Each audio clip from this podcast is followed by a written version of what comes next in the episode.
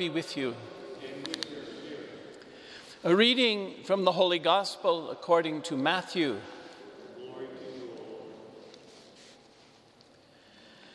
Jesus told his disciples this parable. The kingdom of heaven is like a landowner who went out at dawn to hire laborers for his vineyard. After agreeing with them for the usual daily wage, he sent them into his vineyard. Going out about nine o'clock, the landowner saw others standing idle in the marketplace. And he said to them, You too go into the vineyard, and I will give you what is just. So they went off. He went out again around noon and around three o'clock, and did likewise. Going out about five o'clock, the landowner found others standing around and said to them, Why do you stand here idle all day?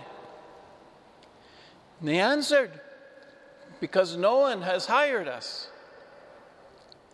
He said to them, You too go into my vineyard. When it was evening, the owner of the vineyard said to his foreman, Summon the laborers and give them their pay, beginning with the last and ending with the first. When those who had started about five o'clock came, each received the usual daily wage. So when the first came, they thought they would receive more. But each of them also got the usual wage. And on receiving it, they grumbled against the landowner, saying, These last ones worked only one hour, and you have made them equal to us, we who bore the day's burden and the heat. He said to them in reply, My friend, I am not cheating you. Did you not agree with me for the usual daily wage? Take what is yours and go. What if I wish to give this last one the same as you? Or am I not free to do as I wish with my own money? Are you envious because I am generous? Thus, the last will be first, and the first will be last. The gospel of the Lord. Praise to you, Lord Jesus Christ.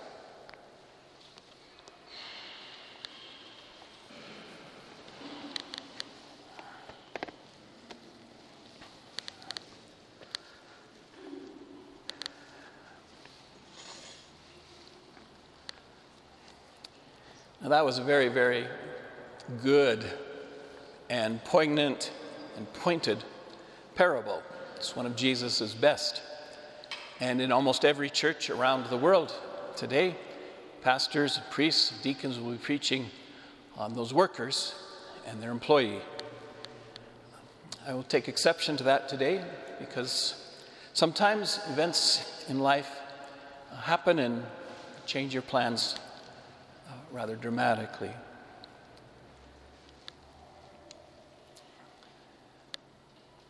So instead of the gospel with its beautiful parable, let's talk a little bit about St. Paul and his wonderful, gracious indifference to either death or life. Do this because of death. Because once again in our lives, death has kind of caught us short. It's touched us. It's um, done its strange and uh, weird work among us.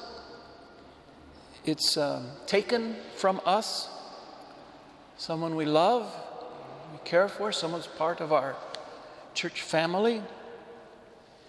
And that's always hard. Grief is inevitable. And we can only, we can't even imagine the grief of Katherine's family this weekend. But we know we have our own grief as well. And we know that we're committed to supporting Sue and Taylor any way we can during these difficult days. That's what church families or any family do for one another. Because death is mysterious and it's strange and it's weird and it's stupid. It always leaves us with that extraordinary sense that this just isn't possible. That this person, this life, this friend, this sister, this brother, this mother, this father, this daughter, who was so alive yesterday is not so alive today. It's perplexing. And it makes us want to shake our hands almost at the heavens and say, Why? Why, God? And that's normal, it's part of grief. And it's good for us to do that.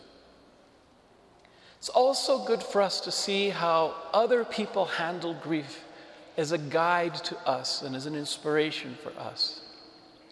St. Paul, throughout his letters to the early Christian churches, talks a lot, writes a lot about death. It, it comes up often in his writings, and particularly about his own future death. He writes a lot about that.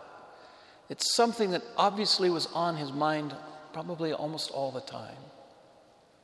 And there's something very special about his understanding of his own death yet to come, and the death, of course, of others, those around him, which, like all of us, he must certainly have experienced often in his own life.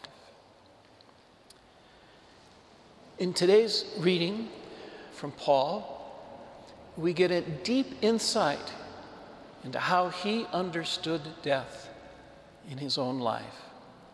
And it all goes back to one extraordinary moment in his younger life when he was out there being the big, tough Roman uh, guy, big expert in religion. He was arrogant and he was powerful and he was a citizen of Rome and he was a good Jewish Pharisee and he was you know, he was everything. He'd studied at the feet of the great Gamaliel. He was pretty big stuff, and he knew it. And he put himself in charge, or he was given charge in those early, early days of the Christian community to go out and to find these Christians and haul them into jail and get them out of our way. While he was doing that, one day, on the road, the famous road to Damascus, Jesus Christ tackled him. No horse involved. There's no mention of any horse, of falling off his horse. But there is mention of him falling to the ground under a thunderous, thro- uh, thunderous sound and, and a voice and a cloud of light. And he falls to the dirt, the dirt of the road, as low as you can get on your, you know, off of your feet and down low. And the voice of Jesus the Christ says to him, Paul, Saul, why are you persecuting me? And that relationship that started at that moment, he knew Jesus at that moment was real. And he knew Jesus. It was like all of a sudden his life was turned upside down because he knew that Jesus lives. This is a risen Jesus who is speaking to him in the most personal and intimate terms. Paul, Saul, Paul, you know, why are you doing this to me, man? And, and Paul has no good answer except for his arrogance and his pomposity and his powerfulness, his disbelief and his cynicism, his jadedness. That's all he can offer up. I'm, I'm a, I made a huge mistake, Jesus. And he's blinded by the light, and he goes off and eventually sees again, and he begins to learn about Jesus. But that moment, that encounter with the risen Jesus, was the foundation of everything else he ever taught and preached. I met Jesus, the risen one. And so when he talks about his own death in this morning's second reading, you know, I, I know I'm going to die. It's getting closer. You know, it's, it's always getting closer. I know I'm going to die. And when I face that reality, I'm indifferent. If I live, that's fine because then I continue proclaiming the gospel and doing Jesus' work here on earth. If I die, I get to be with the Jesus I met on the road to Damascus, and that will too be great. So, whatever God wants for me, I'm, I'm open to it. If, if God, if His love for me wants me to die soon, I shall die soon because that means I get to be with Jesus in this fullness. I get to see Him and be with Him and be embraced by Him. This Jesus I met so long ago on that road to Damascus and who turned my life upside down, who tackled me in my arrogance and pulled me down. That's great. And if, on the other hand, I live another 10 or 20, 30 years, that's great too, because then I continued preaching and sharing Jesus' love with, with all of you. And so that beautiful spiritual indifference to death or to life, whichever one, whatever God wants for me, that's what I want. So that's what allows Paul to be free as he faces the reality of death. It's what allows him to be free to say yes to God, whatever, because he knows that Jesus lives. Jesus the Christ is with him and will be there on the other side to welcome him. And what, of course, is true for Paul, he knows is also true for the rest of the Christian community, those who follow Jesus and know him and love him. That beautiful gift of knowing Jesus personally and deeply is what allows Paul to be beautifully indifferent to death or life. And even more, it's what allows him to see that Jesus' resurrection from the dead is a gift to all of us.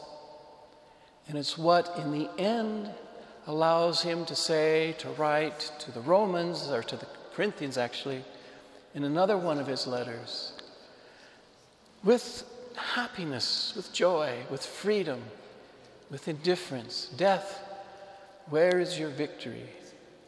O oh, death, where is your sting? And as we grieve this weekend, we too echo Paul's beautiful words and even more, his beautiful indifference to death or life. Whatever Jesus wants for me, I'm happy. O death, where is your victory? O death, where is your sting?